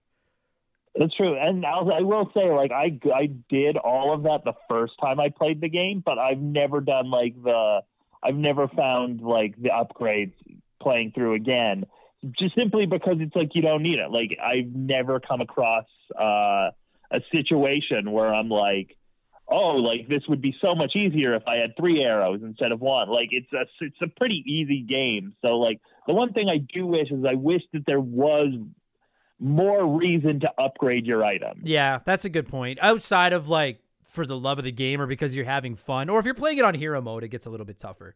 Um Okay, yeah, that's fair. but yeah, like in the basic playthrough, you're right. Like you could easily beat the game without upgrading everything. And uh I I can I can get on board with it. Like I'm I'm I don't know if I wish it was like I guess I wish it was a little bit harder. I know they put the hero mode in and you could do it that way. And I guess you could make it harder if you want to by not upgrading your health or not getting all the upgrades or not buying all the items or like you could, you know, artificially um sanction yourself to make it a little bit harder. But I also like I'm I'm like I'm looking at it and I'm like I don't know I guess the difficulty must come hand in hand with the open worldness and it's got to be a fine balance of like if someone decides to go to the ice temple first we can't make it 10 times more difficult than say the desert temple because they could go in any order and we're like we can't we can't tell people like hey you can play this game in any order you want and then have people be like yeah I did and I got fucked in some of the hard levels and like, like they had to find a way to make them all easy so like the further into the game you get the easier it gets because they The they don't one, it, like, doesn't scale you know The one that is like a bit harder than the other ones, if you start with it, is like the Ice Palace, where like Turtle Rock was in the original. I don't remember. Yeah, I don't remember which one- one being the toughest. I mean, like some are sure going to be harder than others, but like, I don't like. Is it? You would think like scaling video games existed at this point. I'm a little shocked they didn't work on scaling, you know. But I- mean, you could argue maybe it's you know the 3DS's you know technical limitations. You could argue that Nintendo just wanted to make the game accessible to everybody. I would frankly listen to the argument that Nintendo just didn't realize that scaling difficulty was a thing because they don't really know what anybody else is doing because they never Well, go but like online. I don't said, think like I don't Breath think they the know Wild voice chat is not thing. too much longer, and that did have scaling difficulty. Yeah. So, like, I, I if you know what, Uh, yeah, if there was one thing that I could change about this game, it would be that I wish that the difficulty scaled with you a little bit. If I could change my guess one is thing, it's a three. My guess is that it's a hardware limitation. yeah, maybe. But I would also not be con- not be surprised if Nintendo just didn't know. I'm telling you, man. Like, I think Nintendo thinks that their online on the Switch today is like s- fucking cutting edge, and they're like, it's perfect. Like, I I I wouldn't be surprised if at Nintendo headquarters they've internally discussed putting like AOL on the Switch. And then somebody has been like, "No, man, you guys like no," and they're like trying to Google it on their Blackberries. Like it's Fucking Nintendo and their fucking technology. They're not googling shit. They're using Ask Jeeves. Ask Jeeves. They're asking Jeeves all fucking day. Yeah, no doubt. And like the search results for Ask Jeeves are so outdated that they're like the fu- no, oh yeah. I was like trying to think of like a historical event that I could be like, holy fuck, this just happened, but no, it doesn't matter. they're Eh. like, why don't we just go? Why don't we just go to New York, see what they're doing over at the Twin Towers? That's that's this? where I was gonna go, and I'm like, ah, I don't want to. Should I make that? Mark made that joke, not me. And thoughts and prayers to everyone affected by. Anyway, anyway, anyway. Um, fuck sakes, I don't want to get canceled before episode 200. It's like two weeks away. I don't want to fuck this up now. Well, Um, okay, I'll, like I'll get canceled. You yeah, won't. cancel Mark McHugh, everybody. Cancel at no. Um, And you know what? You already did. You already. Oh did yeah, I did. Yeah, that's why you're not in the hall. Get the fuck out of here. Uh, that just bought you another year suspension from my Hall of Fame, you son of a bitch. We should. Uh, I've been teasing it for like half an hour. We should talk about the wall walking mechanic in this game. Uh, what do you think? Brilliant. I have no idea how like this is. Like it seems like such an obvious thing in retrospect. It's like why didn't they do this sooner? Yeah, I agree. If you don't know, if you've never played this game, very, very on in the game. What's the name of the villain? What's what's the villain's name? Yuga. Uh, Yuga. Yeah, Yuga, who's the villain at least to start this game, uh, like has like magic and like Yuga is. I think it's a she. I think Yuga's like a sorceress. Um. Anyway, I think Yuga it's a dude. is it? I don't know. Whatever. Yuga. I think so. it's 2020. It's it's it's them. It's them. It could be anything. Yeah. Yeah. So you oh no, it says right here on the official page, gender male. And anyway, it doesn't matter. Yuga uh can turn people into paintings. Like they tra- like he traps people in like paintings and he uses it on like a whole bunch of people and then he tries to use it on Link, but it only half works. And then Link gets the ability that at any time he can go up to a wall and like turn into a painting, stick to the wall and then it like the camera like spins around and then it just looks right at you and like I think Link looks fucking hella cool like in his painted form. Like it looks like something you'd see on like a fucking like a brick wall, like like a tag from somebody like with spray paint, and he can like walk the along thing- the wall. It's such And a then they kind of did do like they kind of did expand on that a little bit in Mario Odyssey. yes, They kind of did take that same concept and it was like, oh, what if Mario could do that yeah, too? yeah. If you've never played, or if you have played Mario Odyssey, but you haven't played this, you know the parts in Mario Odyssey where you go into like a pipe and then he becomes like yeah part of the wall and it's like old side scroll in Mario. That's kind of what happens in this, but it's a lot. Uh, like I don't think you can use any of your weapons or jump or anything. You basically can just walk in a straight line. Yeah. Um, but it's such a dude. It adds so much to the puzzles in the temples of this game when you can stick to the wall and get like you can like you see something over there and you're like my hook shot can't. There's nothing over there to latch my hook shot onto, and then you realize I can just walk up to the wall and then. poof, Turn into painting link, walk across the wall, and then poof, come out of painting link, and now I'm standing on that clever, uh, or on that that ledge you couldn't get to. Plus, that's a lot of the ways you ex- you get to Lorule is you find these like glowing evil cracks in the walls of Hyrule, go into them as painting link, and then you teleport into Lorule, and then you're on the wall there. I just think like it cannot be overstated what a great fucking mechanic it was. Like it is so awesome. I love the fucking wall walking mechanic. and it's and it's how they made like and it gave us a new way to to explore like a familiar landscape Yeah. and Dude, like to the like i'm like just so impressed by how they because again i saw like oh they're using the same map again. Like oh okay just copy and paste an old game just tweaking it through new things calling it a new game. And i was like no this is a very new game. Yeah, dude, some of the like the dungeons you're in, you you have points where like to to um uh advance in the dungeon, you have to turn into like paint link, go outside, walk along the outer wall of the and you can see Hyrule like deep down below you and walk along the wall to like another platform that'll lift you up to a higher part of the dungeon. It is such a clever clever clever mechanic. Also, it results in the single greatest uh, gimmick in the history of Zelda boss fights. The one where you stick to the shield. Oh God, I love that. I love that like that fight where you're like and you're like, oh, like traditionally you would have no idea how to fight this guy. But you could just like merge with his shield and it's like, oh, where'd he go? Yeah. And he like swings his shield around and you come out and then you can stab him in the back. Such an interesting like use of this mechanic. Yeah, like so many Zelda. Like this, I think a lot of Zelda boss fights are fine, but they're just. Oh, like, oh, I got the hook shot in this dungeon. I wonder if I'll need the hook shot to fight this boss and stuff like that. And this one boss in particular, yeah, he's like this giant demon with like a floating pair of hands, and one is a sword and one is a shield. And you can turn into paste like like drawing link, 2D picture link, stick to his shield, and then he can't find you. I I I the smile I have on my face right now is I'm like, dude, that honestly might be more clever than any Mario boss fight ever. Like that is Well, just such a great they idea. They reuse a few of the boss fights from Link to the Past. Mhm. Like that is a reused boss fight, but they've remixed it in an interesting way. I just think that is the greatest idea in the world that you just stick to this fucking shield and then the guy can't find you. And you look so stupid. it's I love it. I fucking outstanding. I love that mechanic. I love every I adore that painting thing. I wish that that just became like a permanent. I know it can't be a permanent thing, but again, though, I think it's uh, a bit of a testament to the quality of this game that it's on the 3DS. It's got the 3DS's hardware uh, limitations, and they found a way to make there's you can't break the game in this 2D wall walking mechanic. And do you have any idea? I don't because I don't know how it, how making video games fucking works. But I can just imagine how much testing and tweaking and polishing it must have taken to let you stick to any wall in the game that you can access and walk around, but never break the game doing it or get stuck or something like that. You know what I'm saying? That can't be easy at all. No, and like there are parts where you can't walk around, but like it's deliberate. Like they have Yeah. like, oh, you have like a ledge here, so you can't walk past here, or like there's something sticking out of the wall. So it's like it's really interesting the way they did did it and made it feel totally organic. Yeah, agreed. Uh, so I love that mechanic.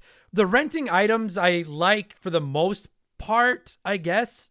I don't know if that's exactly the best method of giving you access to every item or 90% of the items in the game right away, but I don't know what I would have done as an I mean, alternative. I kind of like what they do in Breath of the Wild, where it's like, okay, all of the items are on this one great plateau, yeah, like that's I- like all the tools you need to like beat the game. I yeah, I don't know what else he could have really done with it. So I mean, it's it's okay.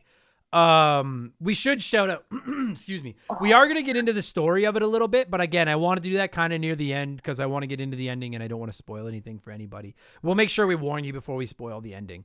Um, I just wanted to say too, like I, you could easily convince me that this is the best looking game on the 3ds. I yeah, I would hear that argument for sure. you know I'm I not. mean, like, m- go ahead. I mean, maybe like Ocarina of Time 3D, but like I don't. It's close. Yeah, I like I don't consider myself like a a 3DS historian. I don't know every game from it, but like even just looking at still images of this right now, if you've played the Link's Awakening remake, it kind of looks like that, but it's got it's just it's on it's fucking it's it's on the 3DS. It's on it's on a it's on a a vastly uh, less powerful piece of hardware, and it is just such a it's got that same bright, colorful, cartoony Saturday morning cartoon vibe to it. And one thing I think they do really really well in this game is they play with depth. And I can't use the 3D on my 3DS because I can't see it because of my vision issues.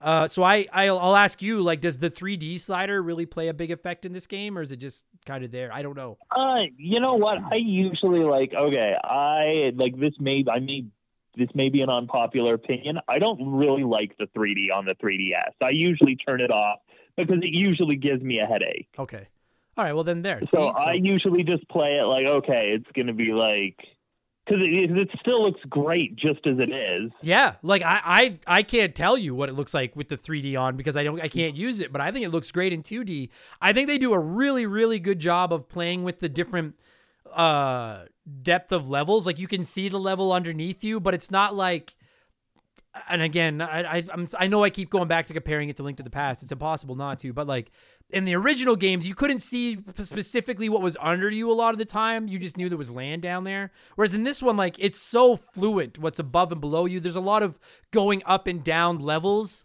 but there's no transition screen. Like it's really game smooth. does like this game makes like a good like again didn't know much about like the 3D like effect but it does make good use of all three dimensions like Yeah. you go up you go down like there are parts where like oh you're in a giant room and you have to like find a way down with these like elevators that are like going back and forth that you have to jump on. Yeah, or use like your various rods. Like this, I love the sand rod and the way it brings the big pillars of sand up from the, the dirt underneath you, and you can run across them and stuff. I think oh, that's it's such really a cool item.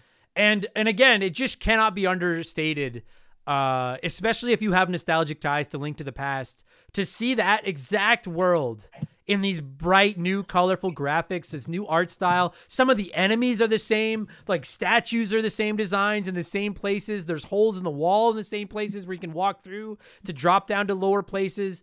Like, like there's Link's house with the three rocks outside and everything. Uh, just that alone makes it worth the purchase to me like if you're if you grew up a Link to the Past fan, just to see it, like I would have bought even if the game sucked. I probably would have given it a passing grade just because I got to see this game I love so much, or this overworld that I love so much, done up in a new way. Uh, but the fact that they uh, really went over the top with it and brought in all the same enemies and put stuff in the same locations and things like that. And then again, the fact that you have Hyrule and Lorule to explore. And I think Lorule is, again, the name sucks, but I think the world is so much fuller and more interesting to look at than uh, the dark side and Link to the Past was. Oh, hundred percent. I frankly hate think... the dark side and Link to the Past. I fucking don't like it at all.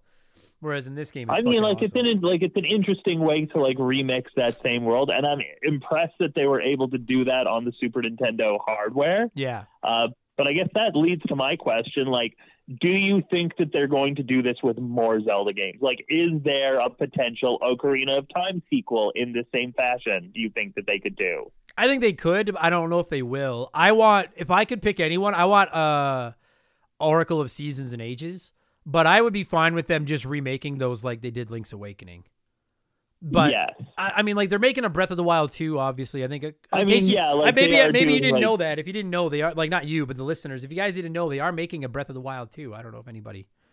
I'm kidding. And using the same map, but it looks like like they're doing it kind of like this, where they're remixing the map in interesting ways. Yeah, I don't know. Would you want an Ocar? I mean, like, because you, I, I have been notoriously hard on Ocarina of Tim. I'm not the world's biggest fan of that game. Would you want a, a, a like something like this? You know what I'd want, and you know it would be smart of them to do to launch whatever the next console would be, is like do like a Final Fantasy VII remake of like Ocarina of Time. Yeah. Like if they did that, that would sell fucking units. You want to know something? And I've said this before. If I could see one of those old games remade into like a big, bright Final Fantasy VII remake style one, it would be Majora's Mask. Because I really want to like that game, and I fucking despise it with every ounce of my being. But it's not about the concept. I think the concept of that game is phenomenal. I just hate the way that those two games play to begin with, and I find Majora's Mask to be a cluttered mess. And don't yell at me. I've I've voiced my opinion on that game many times. But if they remade it from the ground up, like a Final Fantasy VII remake, I'd buy it in a heartbeat. I'd be like, "Fucking rights! I can finally play this." So like, I, yeah, I would love to see something. you would like, like it. Yeah, yeah, I would love to see something like that. I like I, I I mean like Zelda's such a big franchise for them and I know they keep reinventing the wheel and at the same time staying true to the formula and it's tough because like and we're going to get into the story in a minute and we'll kind of start wrapping this thing down. Breath of the Wild was fascinating because I see a lot of comments from listeners and a lot of people like love Breath of the Wild. I know you love Breath of the Wild, but I get a lot of comments from people that didn't like it too and thought it got too far away from the formula. The broken weapons were annoying and it was a boring, empty world. And I can see it kind of because I found the weapons breaking annoying as fuck too. So I can see where they're coming from with that.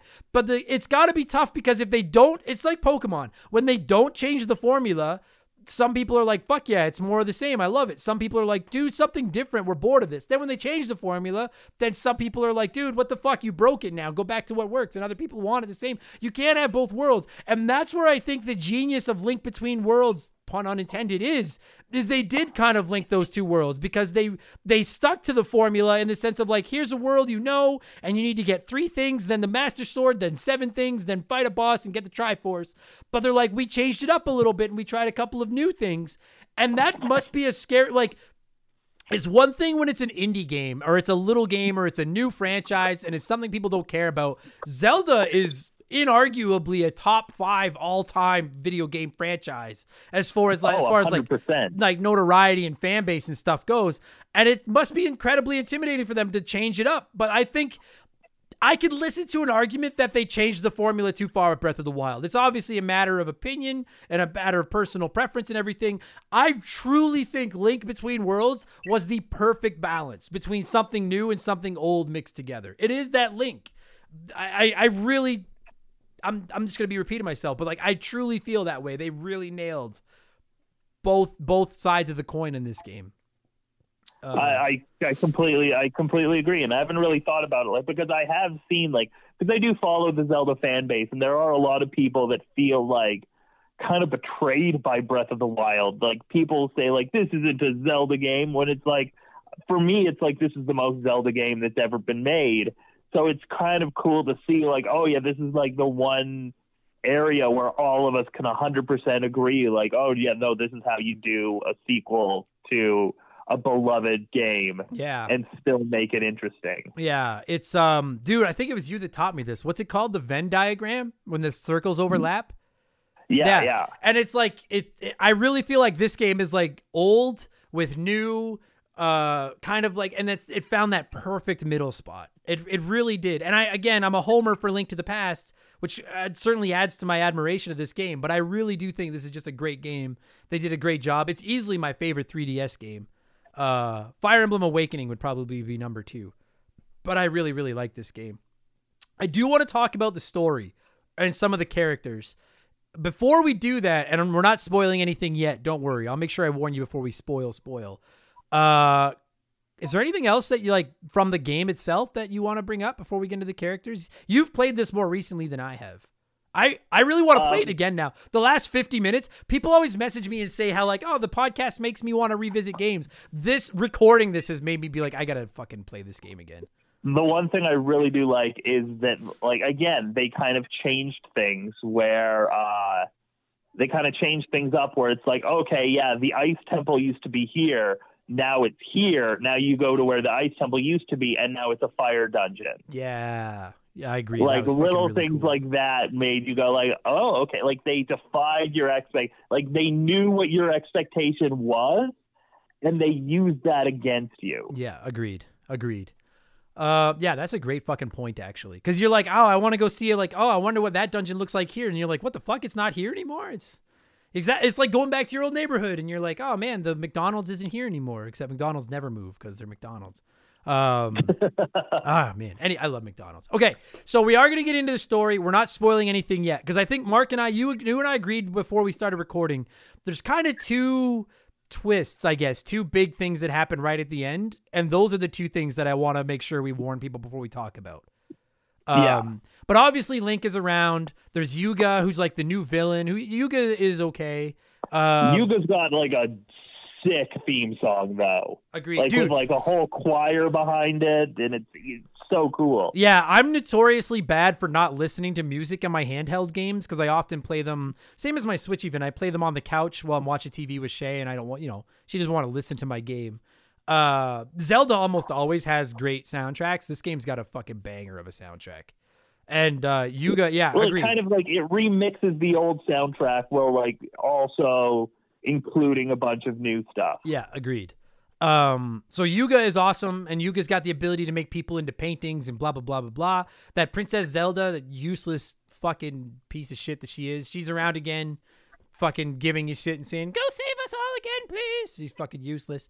Um, I fucking I hate Zelda. I fucking don't like Zelda. Other than Sheik, when when Zelda becomes Sheik, I'm like, finally, you're pulling your weight. Thank you for fucking doing something. But anyway, I would love to see them make a Zelda game where Zelda is more of a character. Me Like, too. I think that there were some good steps made in Breath of the Wild, but she still is a princess in a castle that needs saving. Yeah. And I would love to see, like, because again, like Ocarina of Time, that's like a what, 25 year old game? Yeah. She was a good character in that game. Yeah. I would love to see another Zelda game where Zelda was an actual character I- and not just the thing that you have to achieve at the end of the game. Now, let me ask you this. Assuming they don't like did you ever play Spider-Man on the PS4? I love that game. Yeah, Spider-Man is awesome, but I think most people can agree that the Mary Jane missions fucking suck. Like the stealth Mary Jane yeah, they're missions. kind of annoying. yeah. Like they're kind of annoying, and same with the Miles Morales missions until Miles, Miles Morales gets his own game. Right. Like I hate that kind of stuff, but like I would love to see a Zelda and maybe they'll do this with Breath of the Wild too. I don't know. I would love a Zelda game where you actually get to play as Zelda for part of the game, but don't make her the fucking useless damsel in distress. She's just sneaking around behind the guards. Like we know that there's like there's Sheik, right? We know there are some Zeldas that are badasses. Give us a badass Zelda and let us play with her for part of the game and let her fuck people up. Do you know what I'm saying? Like the I closest thing we've seen since then is like the Zelda and Twilight Princess that like sacrifices herself and then like comes back at the end as like a demon pup. Oh no, you know what? The best Zelda that there is is fucking Tetra in Wind Waker. sure I agree. Well, Wind Waker Because she's a, like she like she's not again like just so like yeah near the end she's kind of like a thing she kind of gets locked into like a castle again and whatever. But like for the most of the game she's just this badass pirate queen going around stealing shit. But it's just you know how like there's some Zelda games where like you do something in one world and then it affects what you did in the other world type thing and you need to do it to like beat levels and stuff like that. I would love one where like maybe Zelda is one of you is trapped in one world and one of you is in the other and it, you can switch between but like they play differently but they both are playable. Like it's not like Link's got a sword and a shield and a bow and arrow and bombs and all these things and he'll fuck everybody up but then you can flip over to Zelda in the dark world and she can read scripts. You know what I mean? Like I want to be able to flip over to Zelda and it's like Sheik Zelda and she can fuck people up and do things to help out the guy on the other world.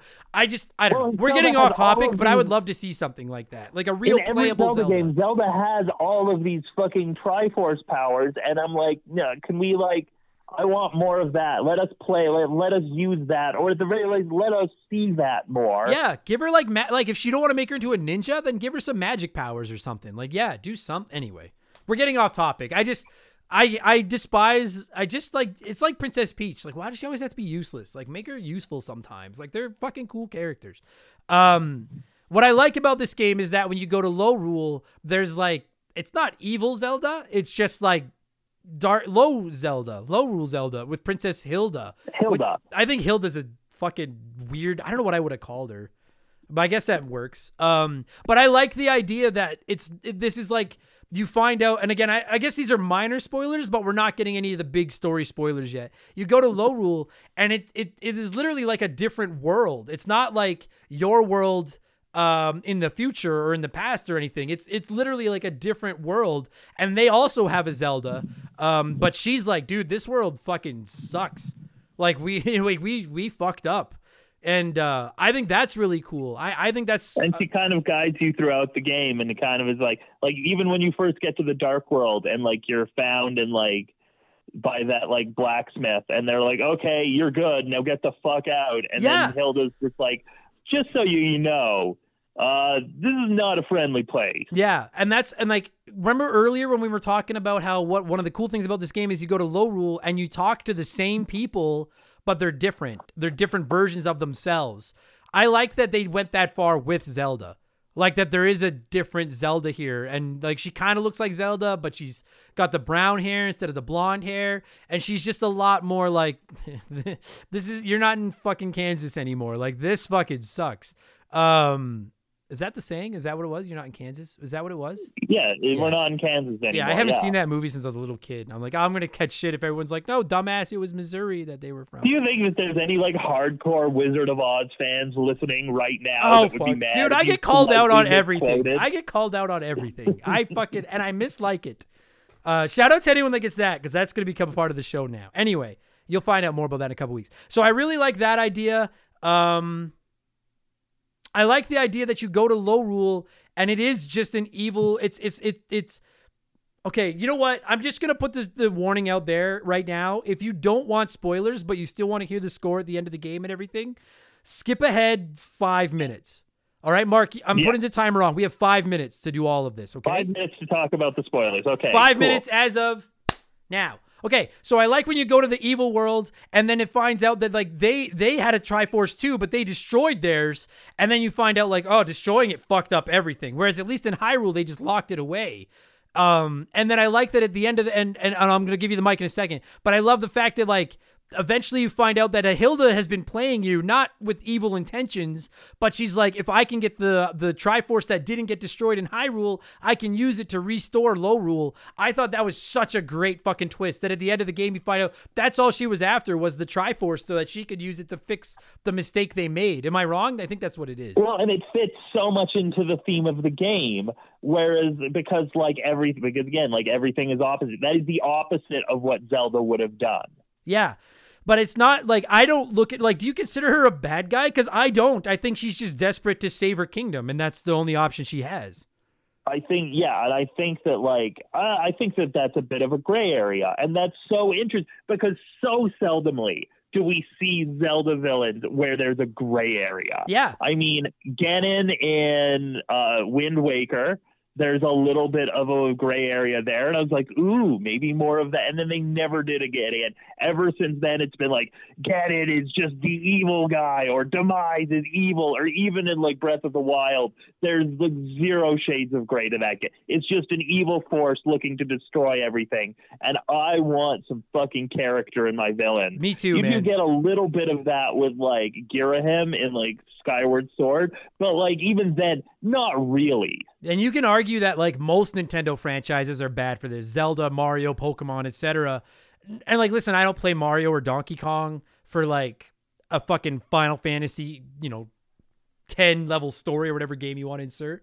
But like give me something. And my favorite villains, my favorite villains are those ones that are that they're that that middle ground where you're like they're doing bad things but with good intentions. Like that's my and then it's up to 100%. you. And I love that. And that's why I think Hilda instantly becomes one of the coolest characters, frankly, in the history of the Zelda franchise. Because, right, like, so how much time do how much time do we have left here? about two and a half minutes. Okay, so we've got to talk about the other twist then. Yes. So the other twist is that the guy that's been selling you items the whole game, Ravio, is Lorule's Link. What? I and like, did you see it coming? Because I didn't. I did 100% didn't. Had no idea. And you know what the interesting thing about it is? He's dressed as like he had like a rabbit hood this whole Yes. game, right? Yes. And you know what? Just like how you turned into a rabbit in the Dark World in the original game. Yeah, I was like, "What?" I didn't even catch that till after I finished the game, and I was reading like the discussions about it, and I'm like, "Holy shit, you're right! It is like Dark World Link, where he's the rabbit." Um, I just like the idea Never, that like, you're dealing with never- yourself. Never occurred to me. Oh, dude, I did not see that twist coming at all, and when it hit, I'm like. That's the single greatest twist in the history of this franchise. I don't care what anybody says. I think that and Hilda take this game from like really good to borderline masterpiece. I just like Yeah, I'm like Ganon is almost 100%. just, Ganon is just kind of fodder. Like he's just there. Yeah, well, You know? because Yuga fuses with Ganon, and then that's the final boss fight. And it's like, okay, so we kind of have Ganon in this game, but it's more about like this new Yuga villain, who again, good villain, but like essentially just becomes Ganon. Like it just it did the same thing that Twilight Princess did, where it's like, ooh, we're gonna set up this new villain, and then haha, it's Ganon after all. Yeah. Oh, just as we wrap up this spoiler section, I think we started it around 58:30 and now we're at 102:30, so I think we got about 45 seconds left. So I'm not actually going to Okay. repeat any of the spoilers now just in case I mistimed that. But let me just say, those two twists at the end of the game, like to find out those two things that kind of start to wrap up the end of the game, um I thought were both I was like, "Holy fuck, that is that might be the single best storytelling Nintendo's ever done." Uh, like it was A that good. That good. Oh, fucking outstanding. hundred percent. And- I like, and uh. I would love to see more storytelling of that caliber in a Zelda game. Oh god, me too. I don't even know what I would do if they fucking ever put a Mario twist in like that. And I was because like Mario's never. I love Mario. Everybody knows that, but those games have never had a story to save their fucking lives. And like what I, mean, like, wouldn't give for Mario one. games usually have a pretty decent story. Yeah, but those are those are. I don't consider those core Mario games. The Paper Mario yeah, ones. it's fair. I just like God, what I wouldn't give for one fucking story in a Mario game as good as this one. And you don't Because see it coming every- until like- the end. Fuck yeah. Even in Odyssey, even in Odyssey, they just kind of were like, okay, you like they start with like Bowser kidnapping the princess, like mid abduction, where they're like, you know what happens. We Yeah. don't have to tell you what happens. You know exactly what happens, and you know how this is gonna end. Ugh. What a great fucking video. I know that we're going to sign this podcast off and then I'm going to be like, oh, I forgot to bring up this. I haven't played this in like eight years. I know you said you played it uh, not long ago. But um, we've been going for over an hour, and I'm I'm good. I I wasn't even sure if we should do a 3DS game. I'm like, is that really old enough? But like, and I'm not gonna do them every week, but we're gonna slow just every once in a while toss one in there. And I'm We'll trickle them in, yeah. buddy, I fucking I'm so ex- I gotta I I have to go out and run some errands today, and I might buy a copy of this game today because I'm like I gotta play this again. I forgot how much I adore this fucking video game. Oh, dude, Top- if you can find a copy of it for a hundred percent sure, do it. Oh, absolutely, yeah. I think you can still get it off the eShop too. Um, Uh, yeah, like for now, I think eShop's going to be closed soon. Oh yeah, I'll be buying it soon. Uh, I would argue, yeah, top. It's probably a top. Listen, like I know people have been asking me for an expansion pass where I rank the Zelda games. I can't do that yet because there's still a few that I haven't played, but I feel quite confident saying that this is top three for me. Like I love this fucking game. Oh, that's a that's a that's big. Well, like Link to the Past will always be number one for me. Uh, and then the top, like my top five are some combination of Link to the Past, uh, Wind Waker, this game, Breath of the Wild, and Link's Awakening. It'd be some combination of those five. Yeah, Um, that's fair. I just, Those are good. Like you know, I like them think mine. Like Wind Waker would be up there as well too. Wind Waker's so fucking good. Ah, Wind Waker's so- Waker is like it's extreme, like such an underrated game. Like, and it it does like, and it's another Zelda game that has a good story. Yeah, it does. And I still think it's the best looking Zelda game ever made. I that Yeah, art style fucking melts my butter, man. Holy fuck, how are we gonna score this fucking thing? Um I don't know. Uh I mean it's fucking cliche, but I mean there's seven you need to find seven people. Yeah, let's just go with that. That's easy. All right. So we'll score it out of seven. Uh Mark McHugh, if you were to score The Legend of Zelda, A Link Between Worlds out of seven. And you know what's cool about reviewing a more modern game like this? Is it's not one of those ones where you have to throw in the caveat of like, whoa, if it was back in the day, it's this. But by today's standards, it's this. I feel like this one is just like without I mean, it's not a stretch or anything, but like this is absolutely as playable right now as it was eight years ago when it came out. Like this is Oh, a playable 100%. game. So what would you score Link Between Worlds out of seven? Six and a half out of seven. I take away half a point because like the difficulty didn't scale, but that's really the only beef I have with this game. Yeah, yeah, I'm at that like six point nine. Like it's it's got the Super Mario World tax because it's not Super Mario World. But like I I have very very few of any qualms with this game. My oh you know what? Here's a final question for you before we start wrapping this up. Do we ever see this game re-released anywhere?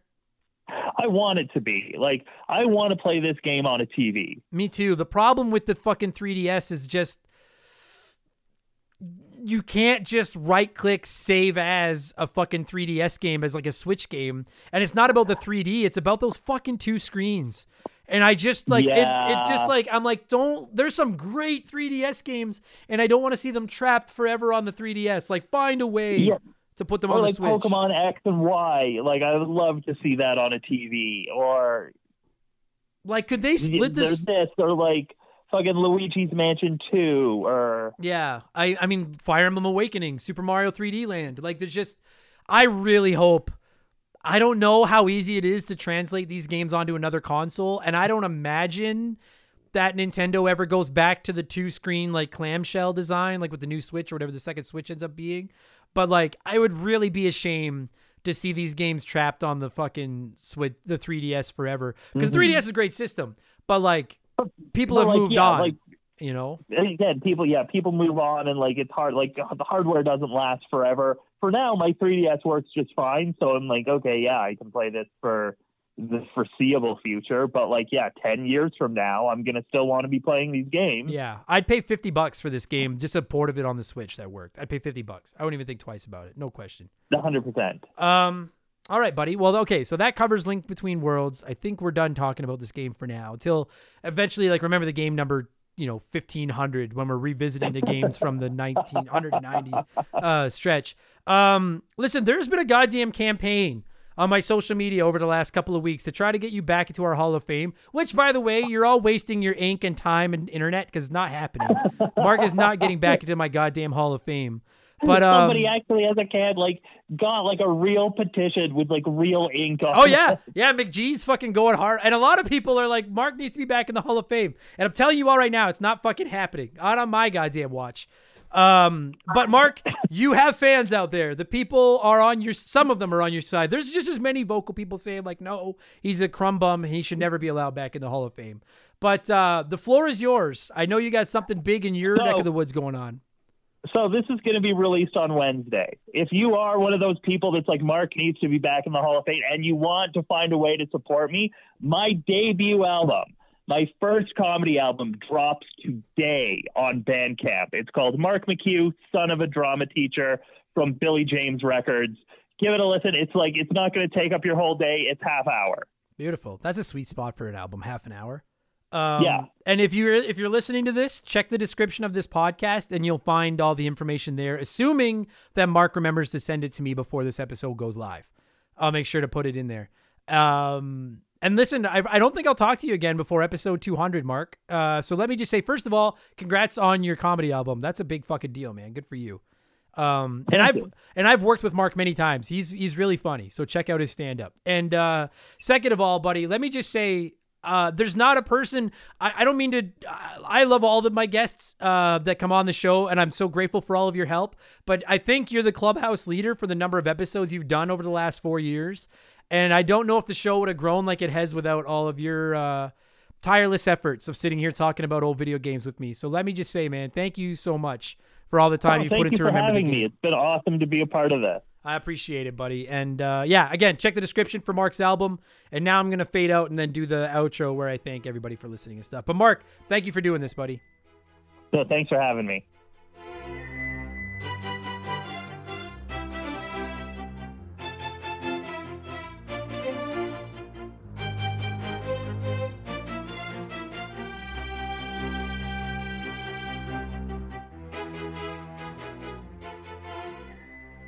And that's going to do it for this week's episode. Mark, thank you so much for giving me a call and talking a link between worlds. And once again, everybody, Mark McHugh's debut stand up comedy album drops today, Wednesday, May 18th. You can find it over on Bandcamp. It is called Son of a Drama Teacher. You can find all the information in the description to this podcast. If you want to show old Mark McHugh some love, go check it out. And if you want to show me some love, if you're like, man, this podcast is really just not that awful.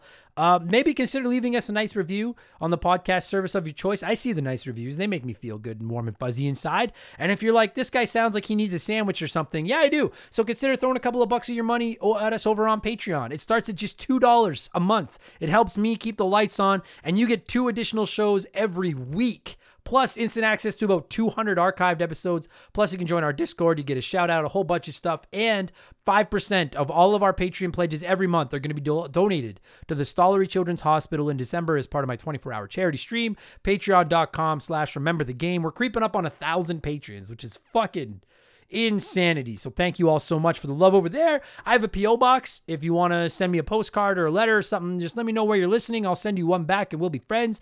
You can find the address at rememberthegamepodcast.com. It is PO Box 69181, Edmonton, Alberta, Canada, T6V1G7. And finally, if you want to check me out over on the old Twitch box, you can do that.